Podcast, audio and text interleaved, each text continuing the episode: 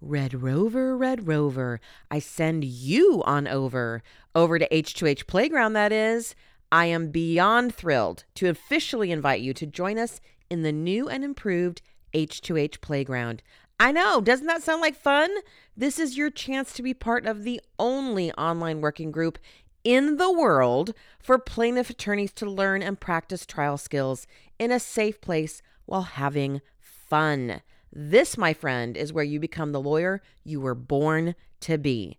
Join the waitlist at sari swears dot com, S A R I S W E A R S dot com. We open the doors later this month. Go sign up now. Ollie, Ollie, Oxenfree! When you're up against a hostile room of people who don't want to be there, you need real strategies that get results. Welcome to From Hostage to Hero, the show that gives you practical advice you can use right now in the courtroom, boardroom, or classroom. Learn how to move your unwilling audience to one that is invested in what you're saying, eager to participate, and engaged in the process. Learn from the attorney whisperer herself, your host, Sari Delamotte. Welcome, welcome to another episode of From Hostage to Hero. Sari Delamotte here with you today. Finally, on back on camera, because I've survived the triple-demic or whatever they're talking about. I did get COVID for the first time ever over Christmas, so that was super fun. And before that, I'm sure I had R S V and something else. I was sick all fall, which you heard in my voice, but I'm feeling much better and excited to be in the beginning of the year and here with you. We're going to start today with another podcast review, which is titled Top Notch, Uh, five stars by S T P W H S P R N G. I have no idea what the fuck that means. And here's what he or she says. No doubt, Sari's style isn't for everyone. She's bold, brash, and opinionated. She curses like a sailor. What? No, I don't. I guess I do. And shamelessly and incessantly plugs herself and her crew. But she delivers can't-miss content for those plaintiff attorneys willing to... And then it cuts off. I don't know, willing to be abused by me, perhaps, is what this person was saying. Now let's talk about this shamelessly and incessantly plugging business. This is the second review. You guys are killing me on this. I was just listening to uh, Michael Cowan's podcast, Trial Lawyer Nation. If you're not listening to it, get on that immediately. Love Michael Cowan. And he has a whole goddamn fucking commercial in the middle of his podcast. I don't see any of y'all telling him that he's shamelessly plugging his services. So come on now. Let's not make this a, a female thing. I hope that's not what it is. That said, I will continue to shamelessly and incessantly plug. In fact, we have something to tell you, which is the crew is opening in a little under two weeks from today. So you definitely want to go to get on the wait list. And we're now calling it the H two H Playground, where the crew plays. You definitely do not want to miss, because I'm shamelessly plugging this right now for you. All right, while I am pissing you off, let's talk about today's topic, which is definitely going to piss you off. And I don't do it on purpose, but I think a lot of my stuff pisses people off because y'all don't want to hear the truth. And then maybe you do, because a lot of you are telling me that I'm dropping the truth bombs. Here it is. The jury didn't get it wrong. That's what we're talking about today. Every time we lose, we say things like the jury got it wrong. In fact, I've even said it uh, before. But around here, we are all about trusting your jury and letting them solve your problems. We really firmly believe in that. But what happens is the question when we trust them and then we lose. Now, for most of us, we'll say things like, well, they got it wrong. Or or some of you, many of you, let's let's be honest, blame yourselves or both. But they didn't get it wrong. I'm saying it. They didn't get it wrong. They didn't get it right. They didn't get it right, but they also didn't get it wrong. Now, here's what I mean. When we lose, we blame the jury because they are the easy target. And when we say they got it wrong, we're blaming them and making it their fault, which, here's the important part, creates powerlessness. Meaning, if the jury is the problem, then we have a problem that we cannot solve. Pure and simple. We cannot control or change other people. So then we're just relegated to relying on luck. So we cross our fingers and we hope that we get a better jury next time. Now, this is not a good strategy, y'all. I don't know about you, but when people's lives are on the line and they hang in the balance, I don't want to rely on luck. No, the jury doesn't get it wrong. They do their best within their limitations and what they're given. Now, I'm going to spend the rest of this podcast convincing you of this fact because it's going to serve you, not for any other reason, but it's going to serve you. And it does not serve you to say that the jury got it wrong. Now, I know that you're probably cursing at me wherever you're listening to this podcast and you're like, okay, I don't believe they got it wrong. But let's say that even I give you that. My last case, they got it wrong. But what about cases still happening now, but let's think, you know, fifty, one hundred years ago, where in cases of rape, where they let the rapist off because of sexism, or or cases where there's racism involved, or homophobia, or anti-Semitism, or tort reform. Yep. Those cases too. They didn't get it wrong. Here's what I mean. Let's talk about racism, for example, and racist verdicts. There's a, a great article that I was reading. It's from a research study done by Stanford, and it says, Stanford psychologists identify seven factors that contribute to American racism. I'm going to put this link to this article in the show notes. It says, and it starts, quote unquote, American racism is alive and well, begins a new journal article led by Stephen O. Roberts, a Stanford psychologist, that arrives during a time of heightened attention to racial injustice in the United States. He says, people often define racism as disliking or mistreating others on the basis of race. That definition is wrong, said Roberts, who directs the Social Concepts Lab, part of the psychology department in the School of Humanities and Sciences.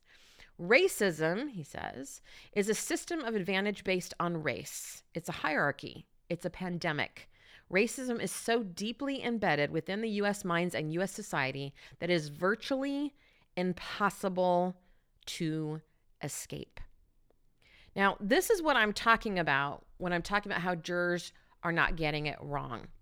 Do we have racist verdicts? Yes, but that's because racism exists in our society. Stay with me. Let's talk about rape. So, rape, as you all know, same in your cases with with uh, personal injury or med mal or whatever you're dealing with, we have this defensive attribution that is happening in most of these cases, in that jurors do not want to believe that what happened to our plaintiff could potentially happen to them. So we tend to blame the plaintiff, and that is never more true than in rape cases. Because we want to believe, especially women, that if we would have done something different, right, this wouldn't or couldn't happen to us or to our mothers or our sisters or our daughters. I believe this is true for men too as well. So defensive attribution is also part of this when we're talking about, like, say, cases of rape. Tort reform, right? Tort reform, the media has blown that out of fucking proportion, as you know, which affects our jury pool. Here's what I'm trying to get at. Jurors didn't get it wrong. Racism is wrong. Jurors didn't get it wrong. The way we talk about sex and talk in this in this country and in Western society and toxic masculinity and all the rest of it is what's wrong. The jury didn't get it wrong. The media got it wrong. When we blame the jury, we create a dead end. We have to go to the root of the issue. Racism is the problem. Sexism is the problem. Tort reform is the problem. And you say to me, well, I can't fix that. Well, if you can't, then who the fuck can? This is on all of us. If you want jurors to get it right, quote unquote, we got to stand up for what is right outside of the courtroom, because that's what changes things. The most inf- influential person in a juror's life, you've heard me say this before, is the juror themselves. Change begins outside of the courtroom because that is where life is lived. I mean, look around. Everywhere we look, we see discrimination, we see hate, we see prejudice, And yet somehow we expect that these perfect sanitized jurors are going to arrive inside the courtroom, and then we get pissed when they return the verdicts that they do. You stand on the side of the right. I firmly believe this. But when a jury decides against you, it does not mean they got it wrong. It means that they brought in all of their shit, their fear, their racism. We're all racist, by the way, all of us. Google it. Research um, will, will back me up on that. They bring in their fucked up brains. Ditto. We bring our fucked up brains in too, and they make decisions from that place. Now, you want different verdicts? You got to start outside of the courtroom. Now, in terms of what we've been talking about, racism, sexism, all that kind of stuff, you got to become a social ju- justice warrior. You're a warrior in the courtroom. You also got to be one outside of the courtroom, because that is going to change our jury pools. But I don't just mean that. Here's what I also mean. You got to look at your shit too. I see so many of you say that the jurors got it wrong after a loss. But if I were to ask you, you know, you can raise your hand where you are right now, unless you're driving, don't take your hands off the wheel.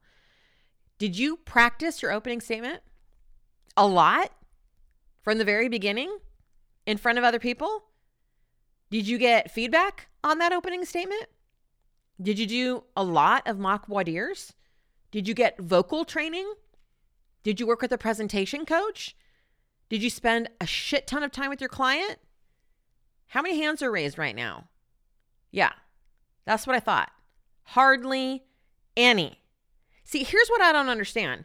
You put in the bare minimum effort and you whine when the jury gets it wrong. What? Doesn't fucking make any sense to me. Listen, this is like, here we go, sports again. A basketball, you want to become a basketball player. And so what you do is you read about basketball and all the different plays and the different things. And you you watch, you watch basketball on T V, and maybe you even sketched out some plays on your own, but you never fucking practice. Then you get into the game and you're surprised when you have your ass handed to you. Yeah, you can say, well, the defense doesn't practice either. Well, no shit. They don't have to. They can base their cases on racism and fear and all the other shit, right? Because that's naturally the human condition. In case nobody told you this, you're the underdog here. You got a lot more to overcome than the defense does. And even if you weren't the underdog, this is this is what I also don't understand. This is your craft. And a lot of you, when it comes to trial, I'm not talking about lawyering in general, but when it comes to trial, are fucking phoning it in. Now, I'm not saying this because you know I love you, because I think you're lazy or or that you don't work hard enough. You're some of the hardest workers that I know. But here's what I do know, is that you're fucking scared. And so instead of spending the time to work on your craft, you are settling as many cases as you can. I mean, Michael Cowan just said on his podcast, settling, we know settling is where the money is. It's the true trial lawyers that will take cases to trial. But you're settling because, again, fear. You're worried about how you're going to cover the bills. You're scared about how you're going to make that money, which brings up another point. What are you doing to manage your mind? If you're not managing your mind around the trauma that is trial and being a trial attorney, we're going to have a, an upcoming podcast on trial trauma, then you're also not working on your craft, because this is part of the deal. So because of your fear, you are not spending the time working on your craft, the craft of trial lawyering. You're not getting that practice in. You're not standing up and working with a coach. You're not getting a coach to deal with your mindset issues. You're not getting feedback from your community. You're not doing all of the things that are actually going to make a difference in trial. And then you're upset when the jurors bring a, a verdict for the defense and you, quote unquote, say, well, they got it wrong. Now, I know that you read and attend C L Es and you listen to podcasts, uh-huh, and all the other things. But if you're not on the regular, on the reg, I'm talking weekly, if not daily, practicing your trial skills, learning how to weave and pivot, see my sports stuff there, managing your mind, then C L Es, books, and all the rest of it doesn't mean jack shit, including this podcast.